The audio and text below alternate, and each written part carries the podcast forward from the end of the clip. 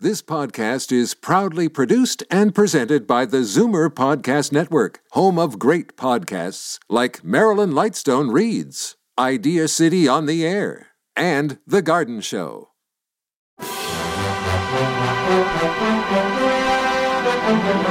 It's Zoomer Radio's Theater of the Mind with Frank Proctor. Open your mind as we fill your head with amazing thrills, chills, and laughs. Theater of the Mind. The best love programs from radio's golden age. Only on Zoomer Radio. Now, here is your master storyteller, Frank Proctor. Well, thank you, and welcome to the show. You know, when I was a kid, I used to listen to several radio programs with Western or cowboy themes The Lone Ranger, The Cisco Kid, and a program we're going to hear in our first segment tonight Hop Along Cassidy. But before we hear the episode, first a peek behind the curtain to explore the actor who portrayed Hoppy, William Boyd. He was not just an actor, he was a consummate businessman, as you'll discover. As a young man in Hollywood, he found work as an extra in films, but at the time in 1931, Boyd was virtually broke and without a- a regular job. In 1935, he was offered the supporting role of Red Connors in the movie Hop Along Cassidy, but he asked to be considered for the title role, and he won it. The producer, Harry Pop Sherman, wanted to make more ambitious epics and abandon the Hopalong Cassidy franchise.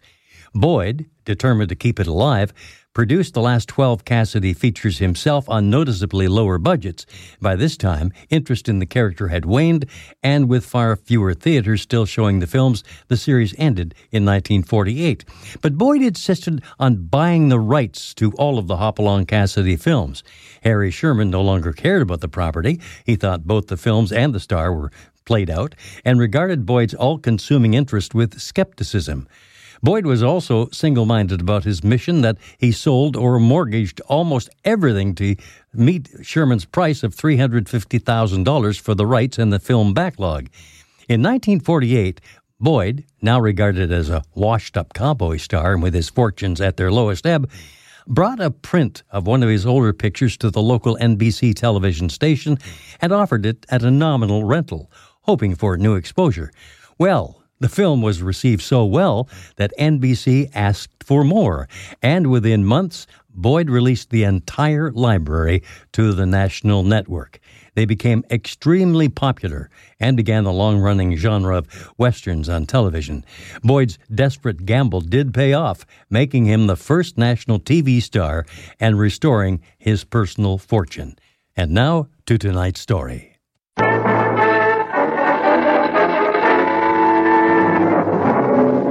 With action and suspense out of the Old West comes the most famous hero of them all, Hopalong Cassidy, starring William Boyd.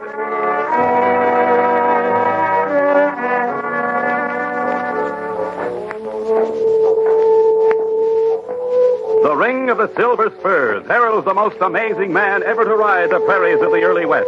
Hopalong Cassidy, the same Hoppy you cheer in motion pictures, and the same California you've laughed at a million times. Raw courage and quick shooting have built a legend around this famous hero. Hopalong is a name to be feared, respected, and admired. For this great cowboy rides the trails of adventure and excitement.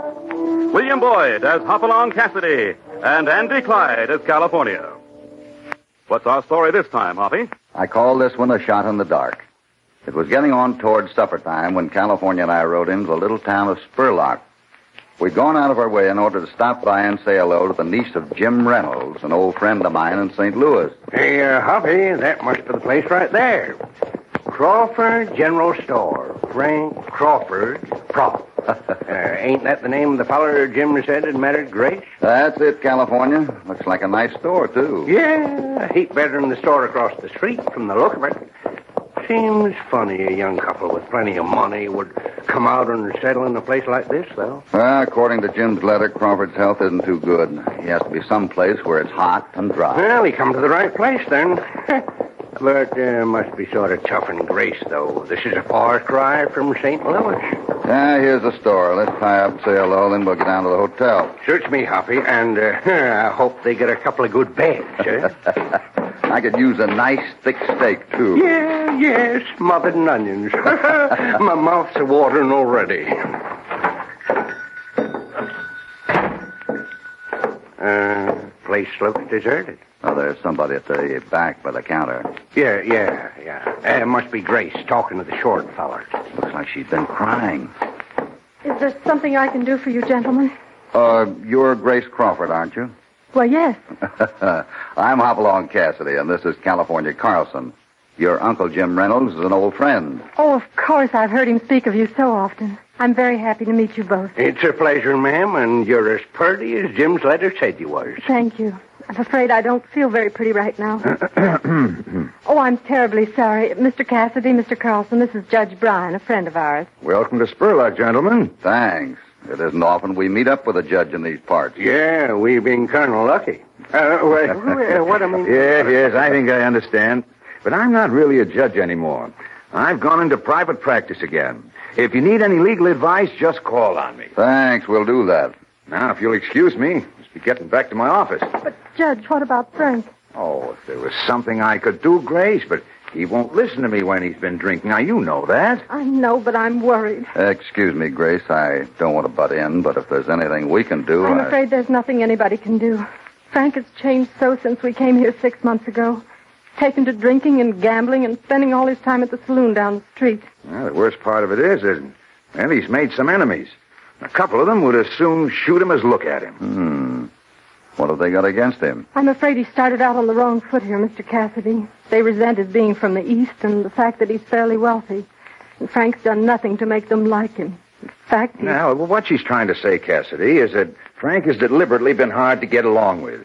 He's made it quite clear to everybody that he considers himself above them due to his wealth and family background. Miss Grace, Yes, what is it, Jake? it's Mr. Frank. I'm afraid there's going to be trouble. Well, Jake, what's the matter? Well, he's in a poker game with Crip Farrell and Big Tom Gorman, Miss Grace, and it looks like they're trying to two-time him. Oh, Judge Bryan, what can we do? Yeah, we've got to get him out of there quick. Uh, You better do something, or he's going to get killed sure.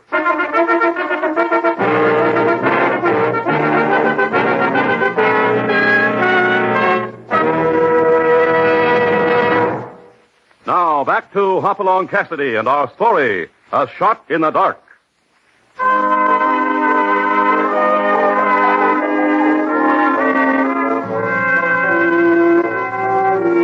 Hoppy in California had stopped at the little town of Spurlock to look up Grace Crawford, the niece of an old friend. When they entered the Crawford general store, they found Grace talking with Judge Bryan and worrying about the actions of her husband. A short time later, a man came in to report that Frank Crawford was in the Silver Sage Saloon and there was bound to be trouble. Yes, we'll have to go easy, men. Frank won't be easy to get out of that saloon. Men he's playing poker with are mean customers. Just who are they, Judge? Yeah, they'd as soon shoot Frank as look at him. Crip Farrell's a shady character, owns the Silver Sage. And Big Tom Gorman owns the other general store. He's hated Frank ever since he opened his store here. This the place? Yeah, yeah, yeah, this is it. Come on. Hmm, Ain't very crowded. Well, that's them. Three men at the table over in the corner. Well, they don't look too friendly toward each other. They won't like our trying to break up their game either. Uh, if only Frank will listen to reason. Oh, uh, oh, Frank! Yeah? On your mind, Judge. Frank, it's it's Grace. She well, she she, she wants to see you. Your wife wants to see you, Frank. You better run along like a good little boy. Shut up, both of you. Gonna call it quits and come along, Frank. Look, Judge, I pay you to look after my investments and business affairs, but your job stops there. You don't have to stick your nose into my private life. I'm only trying to help you, Frank. You know that. You're getting on my nerves, Judge. Supposing you haul out of here and let us get on with the game. Yeah, beat it, Brian. How about it, Frank? You coming? No. Can't you see I'm busy? Sure deal, Tom. Uh, pardon me, gentlemen. Mind if I sit in? Cassidy, what in the... Uh, excuse me, Judge. We're playing a high stake game, cowboy. That's fine. I think I got enough to go on for a spell. Yeah, but, but... Quiet, Judge. Hoppy knows what he's doing. Let's just look on. Deal, Gorman. You and Farrell are 7,000 into me, and I plan to get it back.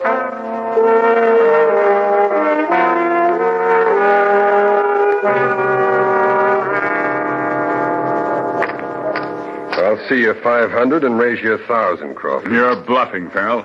I can win this pot and be even. I'll call. I'm out. How about you, cowboy? I'm afraid that's a little rich for my blood. I'll fold. Well, just you and me, eh, Crawford? Cards? Uh, two. There you are, and the dealer takes one. Just a minute there, Farrell. Yeah? I saw that. What are you talking You about? slipped that card off the bottom of the deck. Hey, you better watch what you're saying, Crawford. Why, you tin horn. You're accusing me of cheating? That's exactly what I'm doing, Crip Farrell. No wonder I've been losing steadily. You're asking for it, Crawford, and now you're... Keep your hands right where they are, gentlemen. You stay out of this, cowboy. Yeah, what are you horning in for? This is none of your affair. Maybe I'm making it my affair. I saw him slip that card off of the bottom. He's been cheating all along. That's right, he has. And if you're too stupid not to have noticed it before, you should be home playing tiddlywinks. Wait a minute there. You two had this plan, didn't you? I never set eyes on this man until I walked in a few minutes ago. I just want to see that he gets out of here in one piece. Now take your money and get out of here, Crawford. All right, come on, Frank. Get back to the store. I'm not and break. taking orders from anybody, least of all this cowhand. When I want somebody to protect me, I'll hire a bodyguard. California, get his money off the table and give it to him. Right, Hoppy. You won't get away with this. That's my money. Crip's right. He had the high hand. Here you are, Crawford. Now get out and don't come back, Crawford. All right, I'll go. But those two haven't heard the last of this. And neither have you, Crawford. You'd better get clear out of town while you've got a chance, Crawford. You'll never scare me away, either of you. Speaking of getting out of town, that wouldn't be bad advice for you to follow, cowboy. We don't like strangers meddling in our affairs here. Thanks, I'll remember that. Pay no attention to them, Cassidy. You're welcome in Spurlock as long as you want to stay. Well, we just want to get a room at the hotel for the night, Judge. That is, uh, if these gentlemen don't object. Come along then. I'll show you where it is. And I'm sure they've got a room.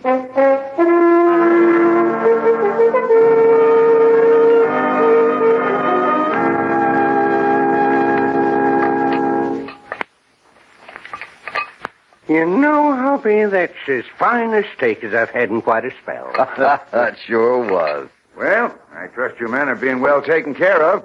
Oh, did you get a room all right? Yeah, we got one. We're about to make use of it, too. A good night's sleep will do us both good. Yeah, I can well understand. Yeah, I wonder if you'd do something for Frank Crawford first. That all depends, Judge. What do you mean? Well, I just came from his store, and we've had quite a talk. Frank realizes now that you did him a great favor at the saloon, and, well, he'd, he'd like to see and apologize. he doesn't have to apologize for anything. And I'd be glad to talk to him if he simmered down. fine, fine. Well, you'll find him in his office at the rear of his store. All right. Aren't you coming along, though? No, no, no. Frank wanted me to get some things in order for him. So I'll have to get back to my own office. Ed, I'll see you tomorrow before you leave, though. All right, Judge. Hmm, must be awful being a lawyer and having to work nights that away. Uh, some people think it's the only life. Come on, let's stop by our room and then uh, go see Crawford. Just a second now, and here we are. I, uh, uh, uh, well, I'll be. I could have swore I locked that door when we went out to eat. Uh, California, you're getting more absent-minded every day. Well, nobody could steal much from us anyhow. Uh, we weren't gone long. Everything seems to be in order. So don't let it bother you. What uh, you gonna do? Uh, take along your hardware? Sure. I don't mind leaving my gun belt here while I eat. But from what I've seen of this town, you never know when a six-gun might come in handy. Better put yours on, too. Hmm. Mm-hmm. Yeah, not a bad idea. That. Well, let's go. And this time, lock the door.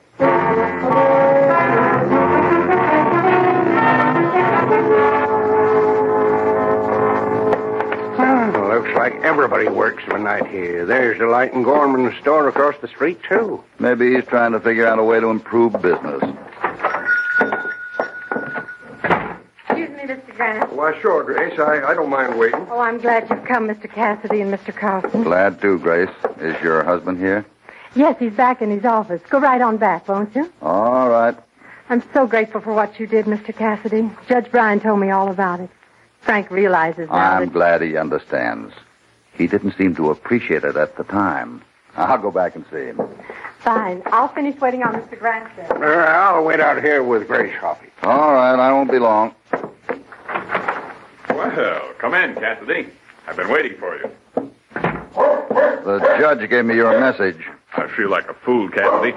I should have known you were trying to keep me from getting into a bad spot. Well, don't let it bother you. It looks like you're playing in rough company. That your dog? Yes, that's Colonel. I have him tied on a rope out back. Sounds like quite a watchdog. oh, he's that all right. A one-man dog. Most of the time, he's just barking at cats and other dogs. I'll close the window so he won't. Crawford, look out! Crawford, would you see who it was? Hoppy, what happened? It's Crawford. He's been shot. Frank, Frank, speak to me. I. I'm afraid he can't, Grace. Franks, Oh, no. How'd it happen, Hoppy? somebody shot him through that open window. I couldn't see who it was, just saw a gun. Frank. Oh, Frank. California. Look after Grace. Sure, Hoppy. Just a minute, cowboy. Where you going so fast? Out the back way, I might be able to run the killer down. Hold on a minute. How come your gun was drawn when we came in? Why, just Let me see that gun. look, mister. While we're standing around here, Crawford's murderer is making a getaway. Mr. Grant, are you insinuating that Mr. Cassidy shot my husband? I'm not insinuating anything. But look at this, Mrs. Crawford. One of the cartridges has been fired. What? I think I'd better just hold you till the sheriff shows up, cowboy. On suspicion of murder.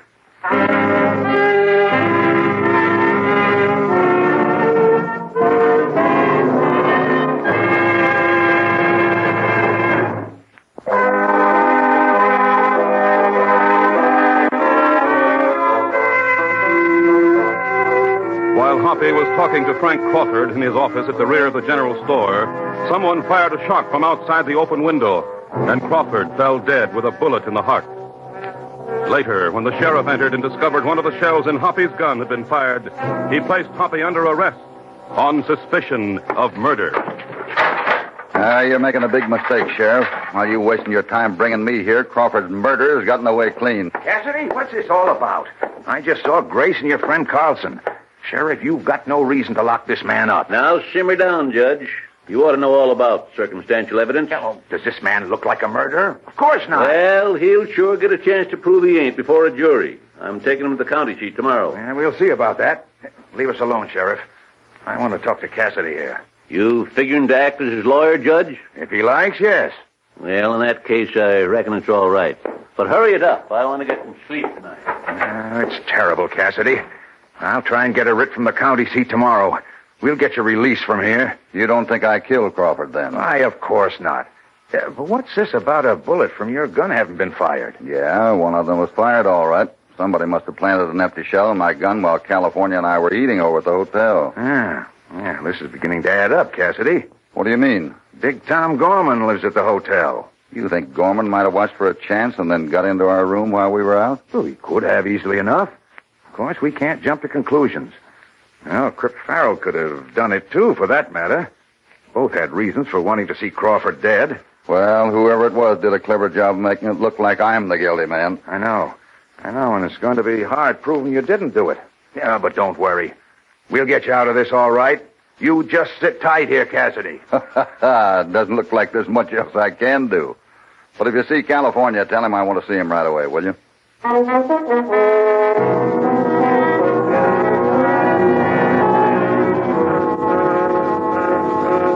Hoppy. Hoppy, where are you? Huh? Hoppy, it's me, California. Come over to the window. Oh, ah. California, what are you doing out The sheriff wouldn't let me come in to see you. Well, Hoppy, what are we going to do? I don't know, but I sure don't like being cooped up in here. Have you found out anything? Well, not much. I looked outside that window for footprints, but there wasn't anything I could see. What about the dog? Oh, him? I found him all right, just a couple of blocks from the store. He was half dead. Looked like he'd been hit over the head with a gun butt or something. Had he broken the rope that Crawford had him tied with? Yeah, yeah, he had. Broke it clean in two. Then he must have chased Crawford's murderer. Huh? Gosh, you're right, Hoppy. The murderer's the one that liked to kill him. Looked like there was quite a scuffle there. Well, yeah. You got any ideas, Hoppy? Uh, a couple. None of them can do any good as long as I'm cooped up in here. Judge Bryan said he might be able to get you released tomorrow. I know, but if he doesn't. Hoppy, uh, I don't like to worry you, but there's something you ought to know. What's that? There's quite a crowd over at the Silver Sage Saloon. Some of them's talking about a lynching. What? Yeah, some of them saying there's enough evidence against you to hang you anyway. If they keep thinking that way, they they might try it. I gotta get out of here. Yeah, but how? Go get our horses and a couple of strong ropes. This jail's not too solid. Maybe you can pull that window right out, bars and all. That's a good idea, Hoppy. Hurry, California, and don't let anybody see you.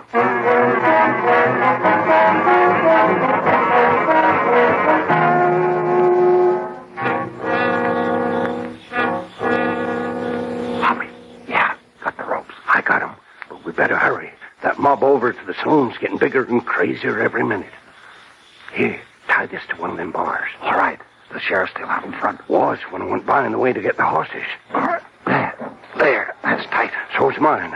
I'll give the horses a run at it. Listen, what's that? Sounds like that mob from the saloon. They're out front. Get going, California. I never did like the idea of wearing a hemp necktie. Right, Hoppy. Here goes. Hey, get up there. Good work, California. Hurry, Hoppy. Hurry. I'm coming. Move the window! Get away, man. After Come on, Copper. All right, California, this way.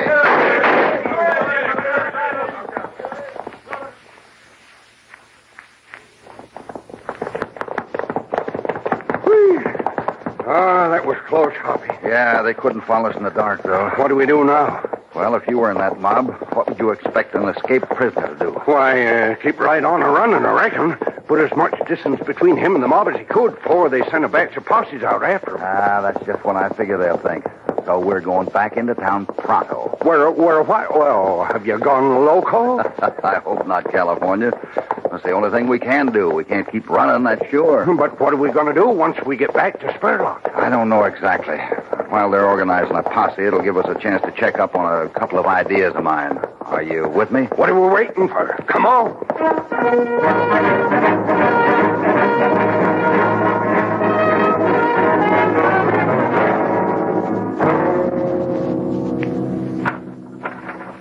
Ah, I think this key's going to work, Hoppy. Good work, California. Come on in and shut the door. I just hope he don't walk in on us here. Now, Ah, we gotta hurry. Look through that bureau and any place else they might have been hidden. I'll look through the closet. Right, Hoppy? You got plenty of matches? Ah, I see. Yeah. No, nothing here but clean shirts and stuff. I'll keep looking. No sign of 'em, Hoppy. Well, maybe I was wrong. Wait a second. Look here. Well, well, I'll be stuck back in the corner there. Yeah, that's just what we're looking for, too. Come on, we gotta get over to Grace Crawford's house.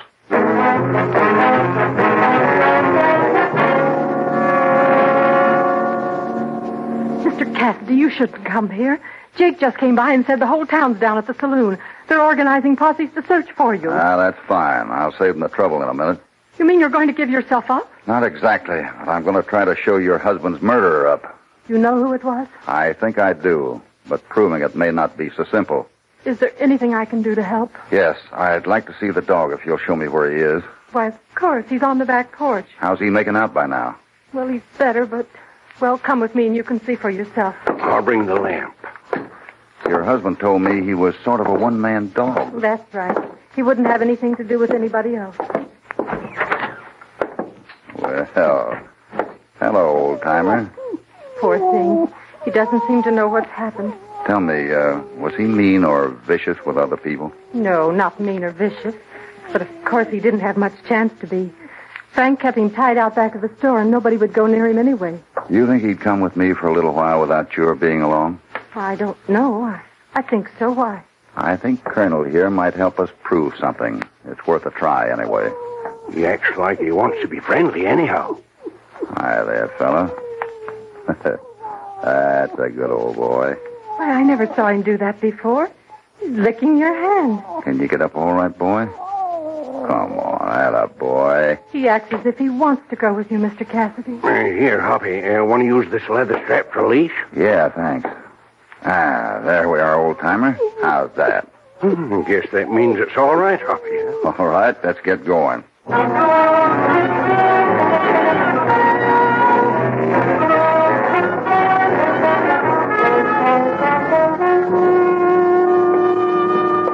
Can you see in the window, Hoppy?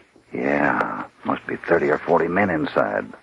The sheriff's talking to them. Now, let's get over closer to them bat wing doors. Maybe we can hear what they're saying. Hang on to that leash, California. I got it. Good boy, Colonel. Six men head up the trail toward Mesa Junction. Okay, Sheriff. We're ready. Gorman, you and Farrell can take some men down toward Apache Creek. They might have headed that way direction. If they did, we'll get them. Ah, we can save you the trouble, Sheriff. Get him. Watch it, Gorman. They've got guns. Stay where you are, all of you, and keep your hands in sight. You better give yourself up, Cassidy. You can't get away this time. I'm not figuring to get away, Sheriff. Frank Crawford's murderer is in this mob, and I'm going to prove it. What are you driving at? Whoever shot Crawford almost killed his dog, too, after the dog broke loose and chased him. Unless I missed my guess, the dog can show us who that man is. That's ridiculous, Sheriff. Come on, let's get him. That's just a stall. That's all it is. Just a minute. Cassidy may have an idea here. You can't prove anything with that dog. I'm afraid you're going about things in the wrong way, Cassidy. It's worth a try, Judge. You still think it was either Gorman or Farrell that killed Crawford? Why, well, well yes, but... Uh... Why, you out. All right, Gorman. Suppose you come up here and pet the dog. Come on, get a move on. Well, all right, but. Hmm. Nice dog. Good dog. There. All right, you're next, Farrell. I don't like dogs. Why should I? Get moving. That's a good fella. Good boy. Hmm. You don't seem to be proving much, Cassidy. Maybe I'd better consult my lawyer, Sheriff. Come here a minute, Judge. Well, Uh, what do you want, Cassidy? I ceased being your lawyer when you broke out of jail. I said come here. Now. Well, I. Hold it. Hold it. Don't let go of that leash. Well, he doesn't seem to take people, does he, Judge? I don't know whether I can hold him or not. Hold it. Hold it. Hold Look, the judge is going for his gun. Drop it, Judge.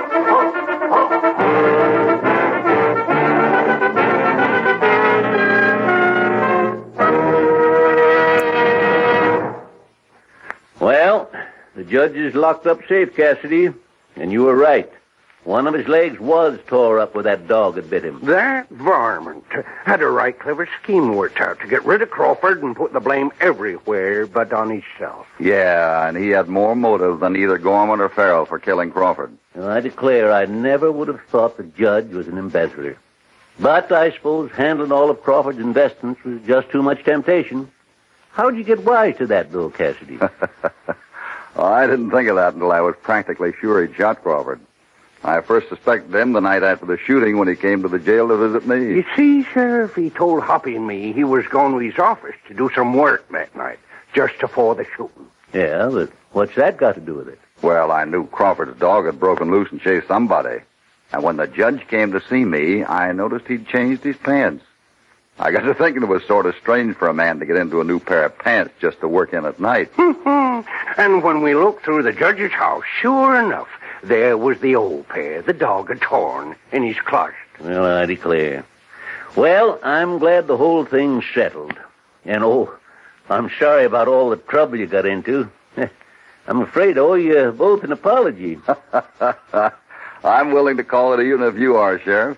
Called it even? Yeah. You owe us an apology, and we owe you a jail window. Oh,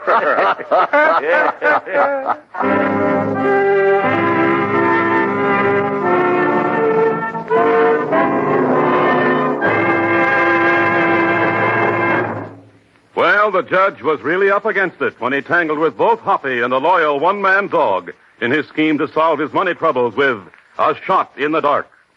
Hoppy and California reluctantly part company with $10,000 in gold when they walk into a bank run by bandits and gunfighters in a town turned inside out for a gun hawk convention. Don't miss this next thrilling adventure.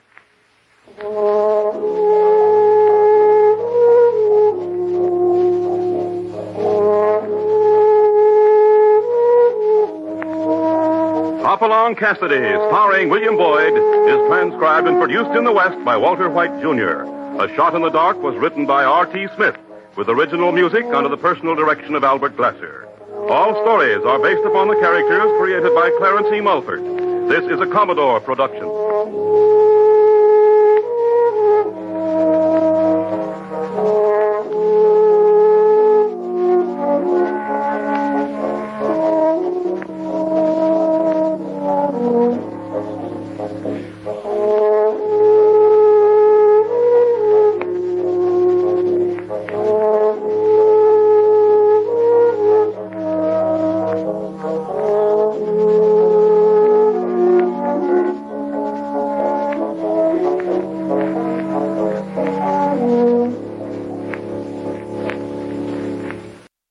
Stay tuned for George Burns and Gracie Allen next on Theater of the Mind. Time now for George Burns and Gracie Allen and the story of Burns as a butler. starring George Burns and Gracie Allen.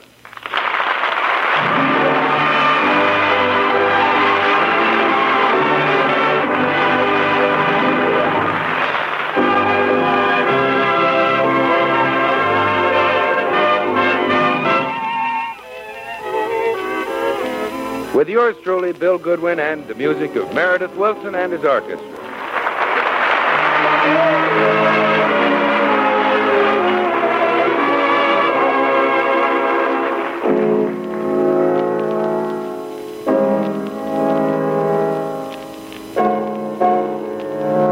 Here's Meredith Wilson with his chiffon arrangement of If I Loved You.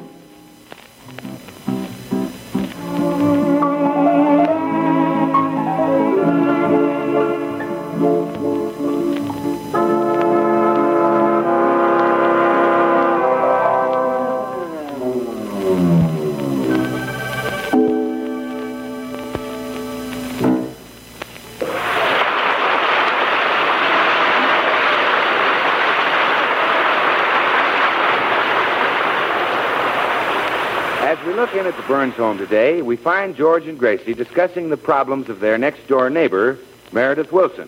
So Meredith is going to drop over, George.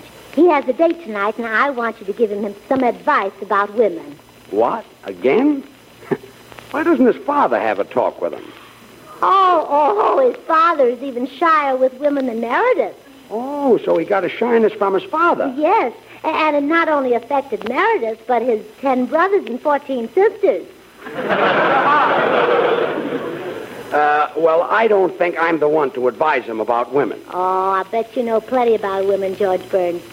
I wouldn't be surprised if you used to be quite a ladies' man. Me?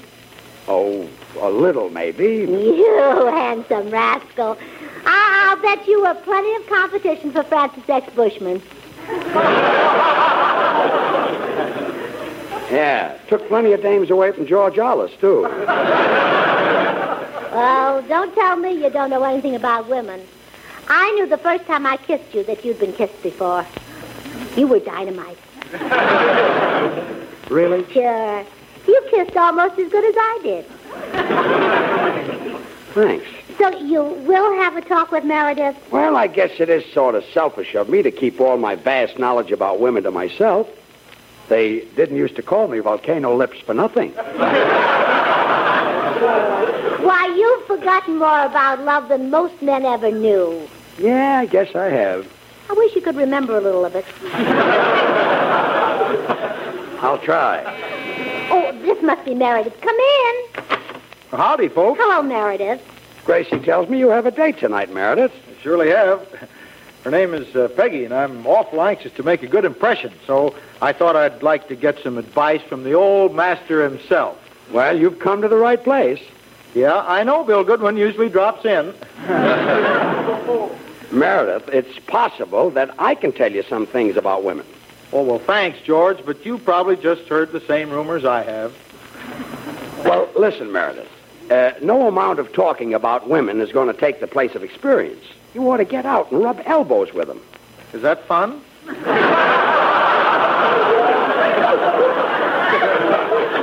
It's keen. Come in. Hi, Oh, folks. Hello, Bill. Hi, Bill. Hello, Master. Hi, Meredith. Say, Bill, I've got a date with a girl tonight, and and I wish you'd please give me some Now, advice. Uh, some other time, on- please, Meredith. I've got a big problem of my own right now. But, Bill, I... Meredith, I'm sorry. I've got something on my mind right now beside women. Uh, see him later, Meredith, when he's thinking normally again.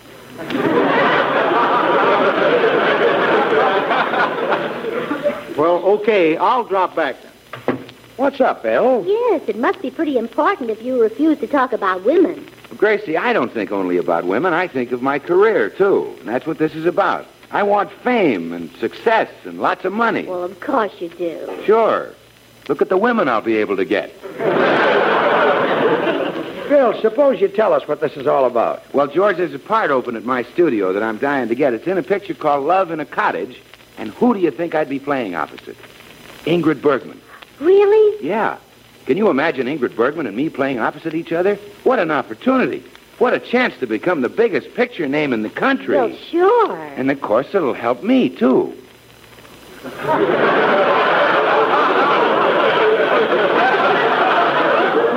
He's murder, isn't he? Well, Bill, what's the matter? Can't you get the part? Well, I don't know, Gracie. You see, the producer, Mr. Sherwood, is one of these guys who believes in realism. The part is a married man, and he feels only a married man could play it. Well, there's only one answer, Bill. Get married. Well, sure, pick out one of the girls you're engaged to and surprise her. No, I thought of a better way, Gracie. I told the producer that I was married, that I already have a wife. What? Well, yeah, I've even invited him to dinner tonight, so now I gotta produce a wife.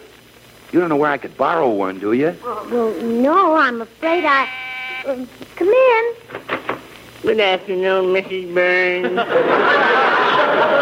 Here's your mail. Oh, thank you, Mr. Postman. Did I interrupt a family conference? Well, no, no. We're trying to help Mr. Goodwin. He wants to borrow somebody's wife. Oh, but Mr. Goodwin's is sort of a wolf. If he borrowed a wife, he might keep her. No, no, I wouldn't. Darn it, I was going to lend you mine. No, no thanks, Mr. Postman. Not even if I threw in a week's salary. No, My government pension. nope. No matter what shape she's returned in, I won't ask for a refund. No, we better forget it. I don't understand you, Mr. Postman. If you're that anxious to get rid of your wife, why did you ever marry her? Oh, I was young and it was spring. The hollyhocks were blooming and the chickadees were singing. I see. Since then, I've been arrested a dozen times for pulling up hollyhocks and throwing them at chickadees. Well, Mr. Postman, I'd like to oblige, but you know how it is. yes, I know. I'm stuck with my mail bag and that female, too. well, goodbye. Remember, keep smiling.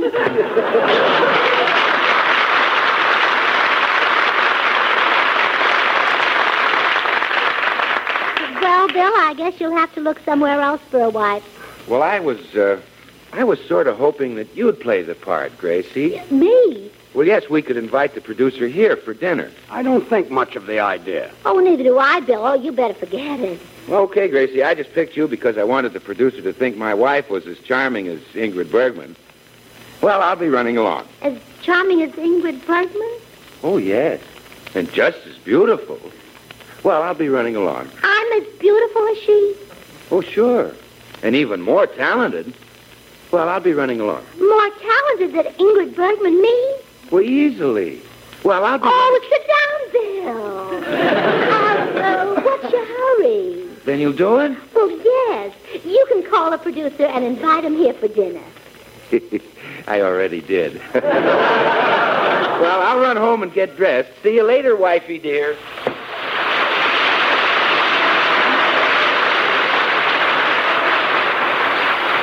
Here's Meredith Wilson and his chiffon arrangement of that top tune, Till the End of Time.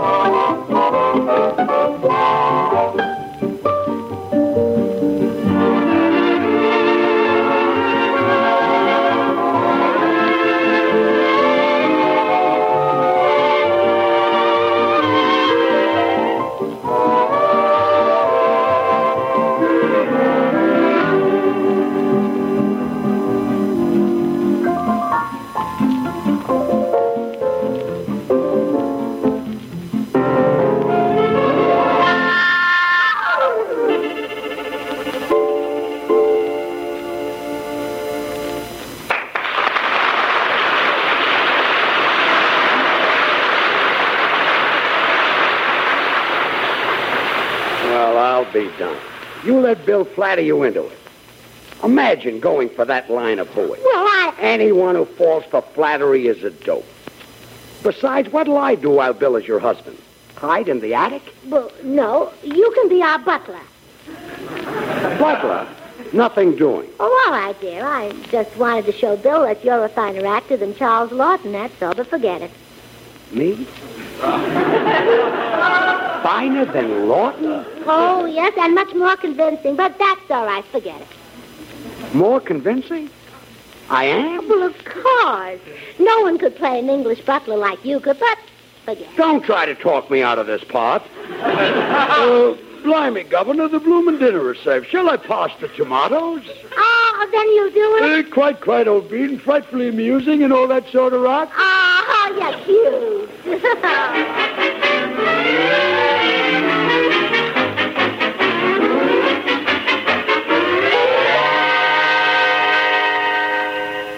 now, Bill, if you hope to convince this movie producer that you're married, you better have some lessons in how to act like a husband. Oh, Gracie, I don't need any lessons. Well, I better try you out. Now, I'm your wife, and I say, um, do you love me, darling? Yes. Yes, my beautiful queen. I love you deeply, devotedly, tenderly, passionately. And I shall always love you. You're the singlest man I ever saw. now, I'll show you how a husband answers that question. George is in the den reading the paper. George, Huh? do you love me, darling? Uh-huh. Close the door.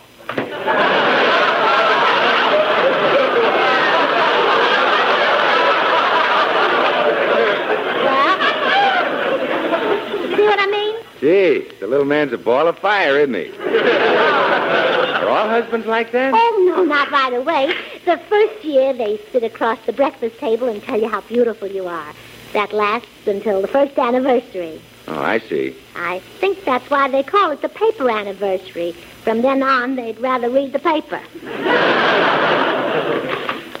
Say, what time is the producer coming to dinner? Well, Mr. Sherwood will be here at 7.30, George, which means you'd better hurry and teach Bill how to act like a husband. Uh, Well, it's very simple, Bill. Now go outside and come in like you're a husband, uh, a husband coming coming to dinner. Okay. Darling, Dearest. here's a big hug and kiss from your loving husband. Mmm. Uh, we better run through that again. Here's a big hug and kiss from your loving husband. Mmm. Uh, once more. Gracie, I don't like this. How do you know? You've never tried it. Never mind. Get on with the scene. And Bill, try to remember that you're a tired, hungry husband coming home after a hard day's work. Don't be so agreeable. Oh, okay. What do we got for dinner, wife? oh, we're having the most wonderful dinner, dear. First there's caviar. Ah. now you're working. Then um, turtle soup. Ah. Then pheasant under glass. Ah. Then crepe Suzette. Ah.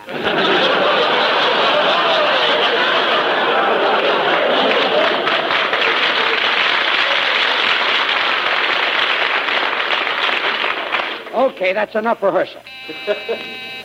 Come in. I've been waiting in the little old car for an hour now, Dimples, honey. Dimples, honey? Well, that's me. I'm uh, I'm sorry, baby. Folks, I'd like you to meet the one and only girl, the girl I really love, Miss. Um, what's your name again, kid? Cynthia Lou Culpepper. Oh, that's right. Glad to meet you, Cynthia Lou. Oh, the pleasure's mine, sir. I've always wanted to meet Bill's father. and this charming lady must be Bill's sister. Oh, no, no. I'm his wife. His wife? Well, uh, just temporarily. You see, I was George's wife until Bill came in, and now I'm Bill's wife this evening. But tomorrow I'll be George's wife again, and Ingrid Bergman will be Bill's wife. But when they finish love in the cottage, maybe you'll be his wife. Just remember, this is Hollywood.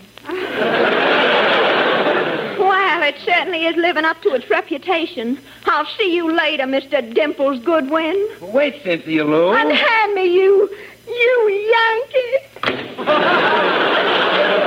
Holy smoke! Now I am in trouble. What a mess. Oh, gee, I'm glad you're still here, Bill. Will you give me some advice now, will you, Bill? Huh? Huh? Please, Now, Bill, will later, you? Huh, Meredith. Bill, please? Huh? Huh? Later, Meredith, later. I'm well, busy. uh, Bill, just tell me the first thing I should say to Peggy tonight. Oh, go jump in the lake. Gee, why couldn't I have thought of that?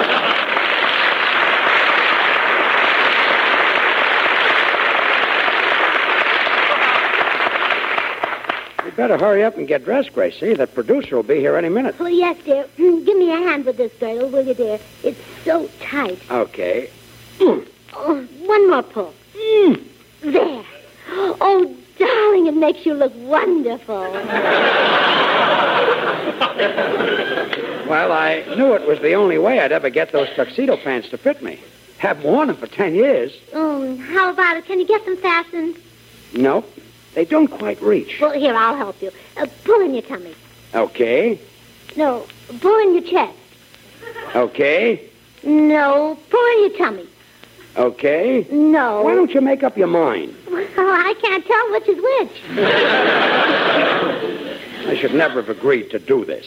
I'm worried about the part of the butler. yeah, me too. The part that won't fit into these pants. now, uh, take a deep breath, dear. Let's try it again. There, there, I got it. But for heaven's sakes, George, whatever you do, don't bend over. Don't worry. Oh, dear, that may be Mr. Sherwood already. Slip on your coat. Hmm. Uh, But what'll we do? Bill isn't back yet. Oh, that's perfectly all. How do you do? I'm Lawrence Sherwood, the movie producer. Oh, how do you do? Um, come right in, Mrs. Sherwood. I'm Mrs. Goodwin. Uh, Burns, take Mr. Sherwood's hat. Yes, madam. Oh, oh, how clumsy of me. I dropped it. I'll pick it up. Uh-oh. Oh, you ripped your pants, sweetheart. Did you call the butler sweetheart? Oh, I meant Burns. Excuse me, Mr. Sherwood. I'll uh, have to take him in and put some different pants on him. Hmm. I wonder if Bill knows about this.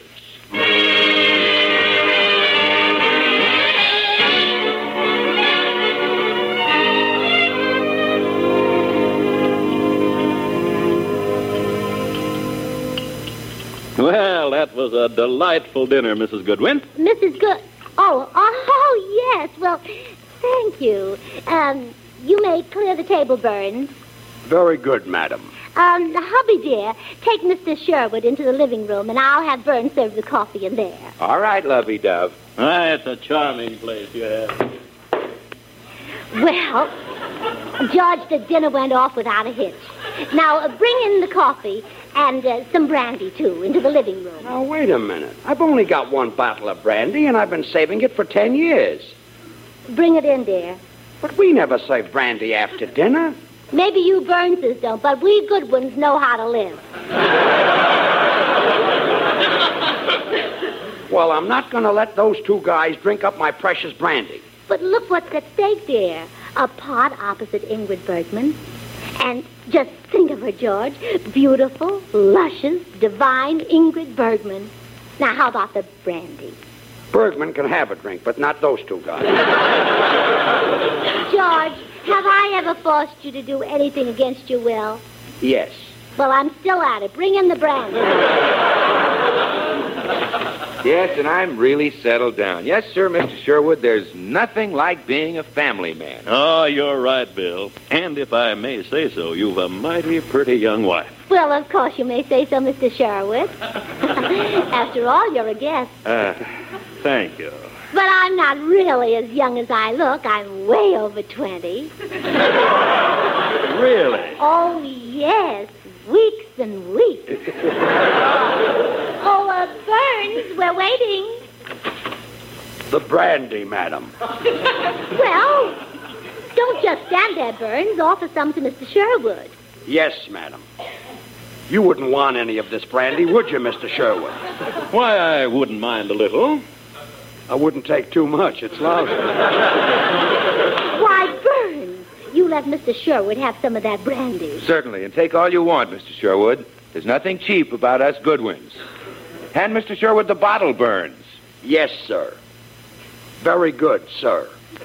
Well, uh, don't you want any, sweetheart? Certainly I do, but he'll drink up all the brandy. I was talking to my husband. Oh, uh, beg pardon, madam. Um, don't you want any, sweetheart? Well, I'll have a drop or so, lover. When Mr. Sherwood has had his, I'll finish the bottle.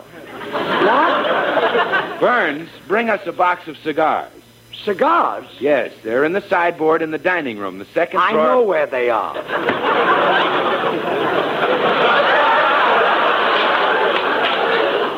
Rather odd sort of fellow, that butler. Well, yes, isn't he, though? I notice you and he keep referring to each other as sweetheart. Y- Oh, that. Oh, well, you know what you have to do to keep health these days. Now, Mr. Sherwood, about that picture, Love in a Cottage. Oh, I yes, think- I'm glad you brought that up. You know, Bill, when you told me that you were married and settled down, I didn't believe it. You see, I had heard that you were a wolf. A wolf? Lover, what's a wolf? Oh, he's so innocent. Our wolf, Billy Boy, is a man who stands on street corners and whistles at girls. What for?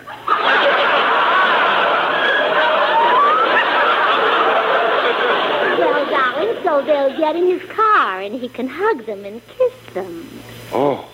Oh, any man who do that should be run out of Hollywood. Well, it would be a pretty dull place with just women. Yes, Bill. Yes, you wouldn't want to be the only man left among thousands of women. oh, no, no, Oh, of course I would. I have never looked at any woman except my dear, sweet wife. Come in. Bill, you just got to give me that advice. It's getting late. Oh, not now, Meredith. We have a guest. Oh, well, I'm uh, sorry to interrupt, sir, but I need Bill's help. You see, he's got so many girls. Girls? Bill? Uh, oh, well, uh, didn't Bill tell you about our girl? No, darn it, it slipped my mind. Well, well, how many have you got? Two. Four. How many? Four. Two. well, just don't let him kid you. Now, Bill's got a whole lot more than that. Really? And how old are Well, most of them are around 18. 18? Mrs. Goodwin, you just said that you were barely over 20. How could you have daughters 18? Well, um, w- once we got married, we decided not to wait.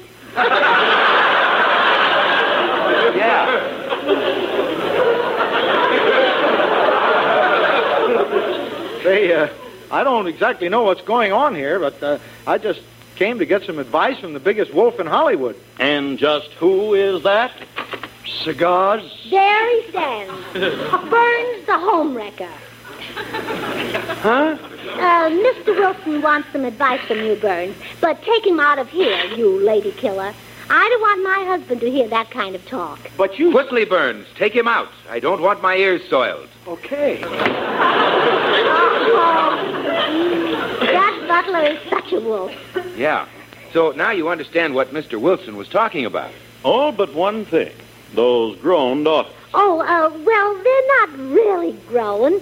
Um, one's two and the other's three. But Mr. Wilson said there were 18. Oh, well, they're a little large for their age. Where are they now? I'd, I'd like to see them. Uh, well, we have them in uh, boarding school. yes, yes. We feel that every child should learn how to board. Yeah. Well, well, two children. You really are settled down, aren't you, Bill? Oh, you bet, Mr. Sherwood. Now, about that picture, Love in a Cottage. Oh, I- yes, I'm glad you mentioned it. Now that I see you're really happily married, I think that. Come in. Now, looky here. Poor little old me has been kicked around all poor little old me can stand. Uh-oh, poor little old us. I demand that Dimples marry me right away. Dimples? Who's Dimples? Cigars? Well, really, Burns, this is too much. Huh? You take this girl right out and marry her. Marry her? Now, see here. Get going, Dimples. Okay. Oh, what a man. Does this sort of thing happen often? Oh, constantly. Why, Burns is responsible for half the women on Mr. Anthony's program. Yes. really, dear, you must fire that awful chaser. He may lead me astray. Now, about the lead in your picture, Mr. Sherwood. No, it's all settled, Bill. I've found the perfect leading man. Oh, good. Good. and, um, who is he, Mr. Sherwood? Cigars? There he stands, Burns the butler. Huh? Huh? But I thought I'd get the lead in Love in a Cottage. That's what I've been trying to tell you, Bill. We're not making love in a cottage. Instead, we're doing a picture called On the Prowl, the story of a wolf. And Burns is just the type. Oh, no. I'm going to be in pictures? You'll be the new Van Johnson, the heartthrob of every American woman, You mean he'll be making a movie star's salary from now on? until he's too old to walk before a camera. Oh, George, what a wonderful year we have ahead of us.